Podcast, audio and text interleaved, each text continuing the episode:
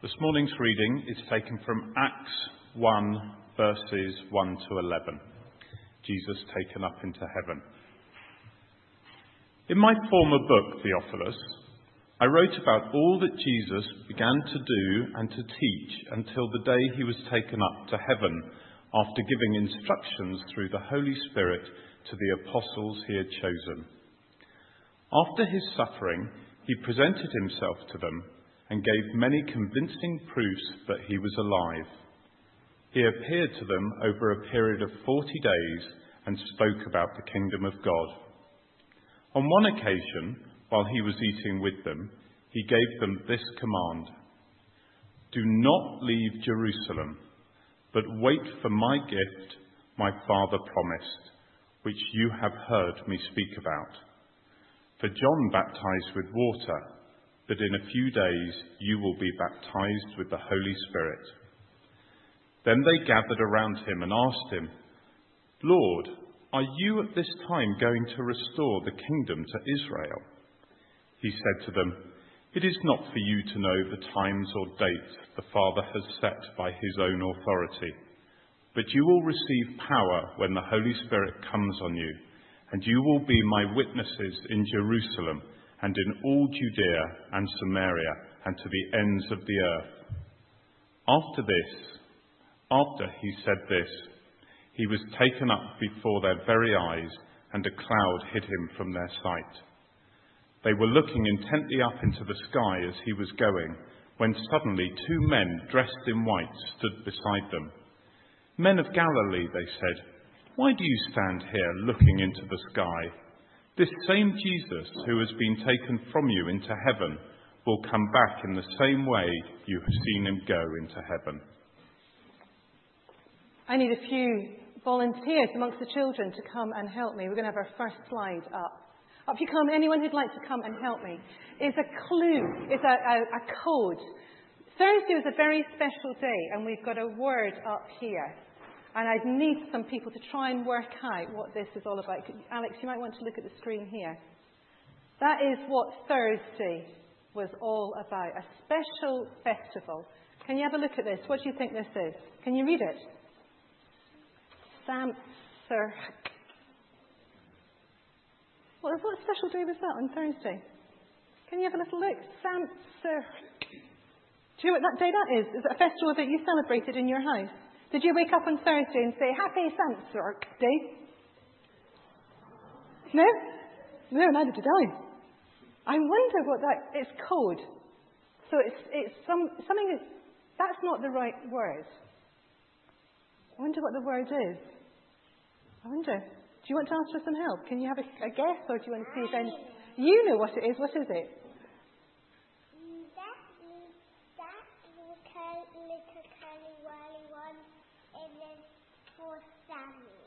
You're right. That's a curly one. Is for Sammy. Absolutely. And that is for Alex. You're absolutely right. So Thursday was a special day for Sammy and Alex. Absolutely. Well done. It was something else as well, though. We're going to work out what this word really is. Do you think there's any clever people out there who might have got it? Oh, there's some. Have you worked out? Should we go and ask them? Should we go and see? Have you worked out what it is? It is Christmas, but what's special about it? Christmas. How, what, how is it written? Christmas ah, backwards. Absolutely. Absolutely. Thank you very much for your help. It's Christmas backwards. Can you see that? Christmas. So, did you wake up on Thursday and say Happy Christmas? Did you say Happy Christmas backwards? No. No. you should have done. Should have gone take a seat, and we'll explain why. Thursday was Christmas backwards. It had another special name. I wonder if anybody knows what the, what the other name, as well as Christmas backwards. Thursday was the feast of something in church. Ascension, absolutely. And Ascension was Christmas backwards. Because what happened at Christmas? What happened at Christmas? It's a long time ago in December, isn't it? What do we remember? Oh, Alex has got his hand up. Alex, what happened at Christmas? Jesus was born, absolutely. And that meant that Jesus was living on earth, didn't it? Because where was Jesus living before he was born? In heaven. Perfect. Well done. Jesus was with God in heaven, and then he was born on earth on Christmas Day. And on Ascension Day, which is a really strange word, Jesus went back to be with his Father in heaven. So Ascension Day is really Christmas Day backwards, which is a much easier way of understanding the Ascension. Ascension Day is an important festival in the church's calendar. But because it's on a Thursday, we tend not to notice it.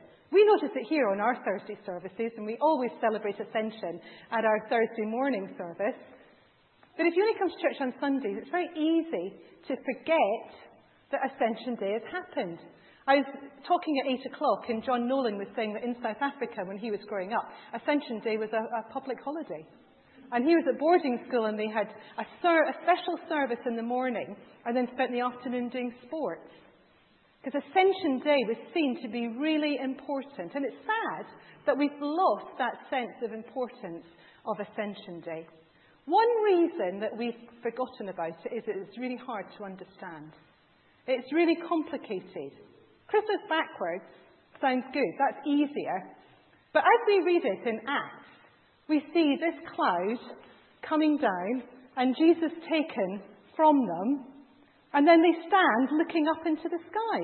And some angels come and say, Why are you looking up into the sky? It's all a bit confusing. What's happened since Easter is that Jesus has been appearing to his disciples over a period of 40 days. You might not realize, but on Thursday it was 40 days since Easter. Because Acts tells us that over that period of 40 days, Jesus appeared in his risen form. He wasn't always recognized immediately, so he must have looked a little bit different. But he appeared alive. And that was really important. He appeared alive to all the disciples. And they could all say, Yes, we have seen that Jesus is alive. And then he gave them some instructions on this last time that he met with them. We're going to have our second slide up. What's that? What's that? It's a traffic light, absolutely, because Jesus' final instruction to his disciples was like a traffic light. There was three parts to his instruction. Firstly, the red light stop. Do not leave Jerusalem, Jesus said to his disciples. Do not leave Jerusalem. Red light. Second part of the instruction was the amber. Wait. Wait for the gift I have promised you. And that gift was the Holy Spirit coming in a new way. The Holy Spirit had always been there. But Jesus had promised that when he was no longer with them, that God would send the Holy Spirit in a new way, as a comforter, as a friend, as a counselor, so that they could still know Jesus through the power of the Spirit, and that the, power, the Spirit would equip them to do everything that God was asking of them. So wait. Don't rush off in your own strength. You can't do anything without God helping you, so wait. Stop, wait in, um, wait in Jerusalem. Amber, wait for the gift that has been promised. Wait for the Holy Spirit, and that will come at Pentecost, which is next Sunday, big celebrations. And then the green light was go. And this is the final command. Go out, said Jesus. I want you to go to Jerusalem, to Judea, to Samaria, and to the ends of the earth. That's a big ask. And what I want you to do, Jesus said, is I want you to be a witness. I wonder if anybody knows what a witness is. What's a witness? Do you know what a witness is? Absolutely. Somebody who saw Jesus for real and was able to say, I'm telling you the truth because I've seen it with my own eyes. Brilliant. That is really good. They were to be witnesses. That was why it was so important that Jesus appeared to them alive, that they could say, We've seen this for ourselves. We're not just making it up. We're not telling you something that's in a book. We're telling you something that we know that's true because we've seen it for ourselves. And they were to go and tell people in Jerusalem, Judea, Samaria, and to the ends of the earth that Jesus is alive. And that command stands true today. That we are still to do that. The Holy Spirit has come. We don't have to wait in Jerusalem, which is just as well because we're not in Jerusalem. But the Spirit has come and is open to us to empower us, to equip us, so that we can know Jesus ourselves. We often say we know Jesus and yet we can't see him, and that's really hard. How is it we know Jesus? We can know Jesus in our heart, we can feel him, we can sense him because of the power of the Spirit, the Spirit working in us. And we know Jesus for ourselves, but more importantly, we know Jesus so that we can go out and we can tell other people that Jesus is alive. We might not see him, but he is alive. And that is the news that the world needs to hear. When we see sad things happen in the world, it just emphasizes the fact that people need to know that Jesus is alive and that Jesus is king and that he will reign. He'll reign fully at the end times when Jesus returns. But, the, but for now, we're in this in between time where he is king, but not everybody knows it. Then we have a job to do to tell people that Jesus is alive and that he is king. Now, when we talk about telling people that Jesus is king, that's really terrifying, isn't it? I don't really, I've told you I can't even tell my hairdresser I'm a vicar because it's just too embarrassing. Well, actually, it's not that. It's more I just want to sit quietly and not talk about anything. But to talk to somebody about Jesus is really, really hard. It, we feel we just cannot do it. I want us to watch a little film where there's some people gathered around a table talking about how difficult it is. One of them is the Archbishop of Canterbury. There's another bishop, and then there's two other people. And they're talking about actually how it can be quite simple to talk about Jesus just to encourage us, and then we'll talk about how, even if we can't speak about him, we can pray. But let's watch the film.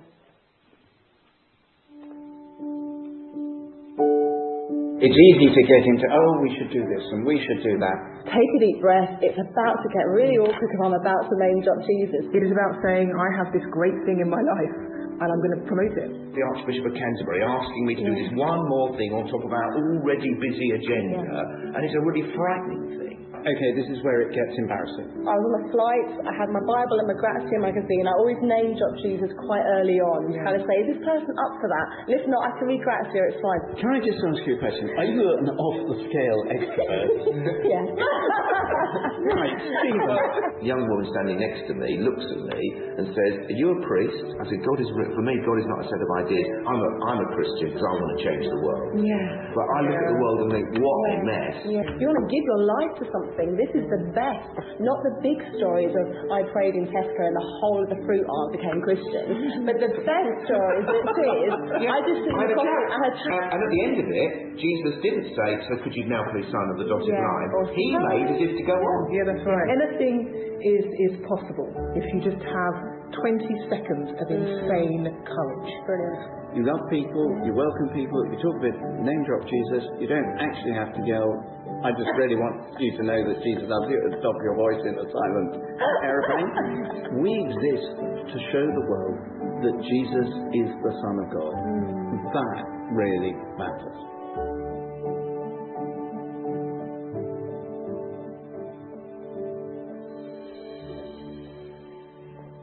We exist to show the world that Jesus Christ exists. Jesus returned to be with the Father in heaven. The language used in the Bible is of a cloud. The cloud, if you know your Old Testament, was a sign of God's presence. Where is heaven? I don't know. But I know that Jesus is with God. He is in God's presence, and that's all that matters. And He's left us to do the work. Because if Jesus was still here on earth, we wouldn't bother, because Jesus would do it so much better. But the joy is that God has said, I want to share this ministry with my people. And we exist to show, through our lives, through our speech, that Jesus is alive. And we are still called in that command to go out to Jerusalem, Judea, Samaria, and to the ends of the earth. But it might be to my family, to my neighbour, in the playground, in my workplace. That might be much scarier than going off to the ends of the earth. But we are there to show the world that Jesus is alive. And it might just take 20 seconds of courage, of getting to know people, helping them see that we are Christians ourselves, that they'll see in the way that we live our lives that there's something different about us. It's not necessarily praying in Tesco and the whole of the fruit aisle becoming Christians in one fell swoop. And it's not shouting at the tops of our voices in silent aeroplanes. It's about living the life, about owning who we are. When that's important and relevant, speaking about Jesus, not thrusting it down people's throats, but because we love our friends, we want them to know the best thing about knowing Jesus. But even if that is just absolutely too terrifying ever to do that, we can pray. Every single one of us can pray for our friends, our family, for those we know who do not yet know Jesus. And we're in the middle of the initiative called Thy Kingdom Come. That film was made for this initiative. We've spoken about it, it's been in your notice sheet. A period of time between Ascension and Pentecost when the church is called to pray. We're always called to pray, but specifically to be disciplined in praying that others might come to know Jesus. We're going to do that a little bit in our prayers ourselves later on. You might want to come to one of the Beacon events next Sunday. Again, there's information in the notice sheet. Kia Pakenham has set up a space for prayer. Because sometimes actually we need a special place to go. Our life can be so full and frantic that actually carving out time is quite hard. And we might sit down at home, but we notice all the jobs around us that need doing. So the church is going to be open on Wednesday between 9 and 2 and Friday between 9 and 2. It's also open on Thursday when there's a service at half past 10, but there's people here from 10 o'clock and the church is open till about 12. And outside of the service, so between 10 and 10.30 and between 11.30 and 12, you'd be free to come in. And Kia set up a space. It is a space, a quiet space to come and to pray. There's some symbols to look at, there's some sheets of paper with words that might help you. But the most important thing is to pray for people you know and to commit to praying for them. We're already four days into it, but there's still another week to go. Could you pray every day this week? For one friend, for five friends, for different people every day. We'll talk more about this in our prayers. But a challenge and a call. We exist so that the world will know that Jesus is alive and is King. And as part of that journey, we can pray.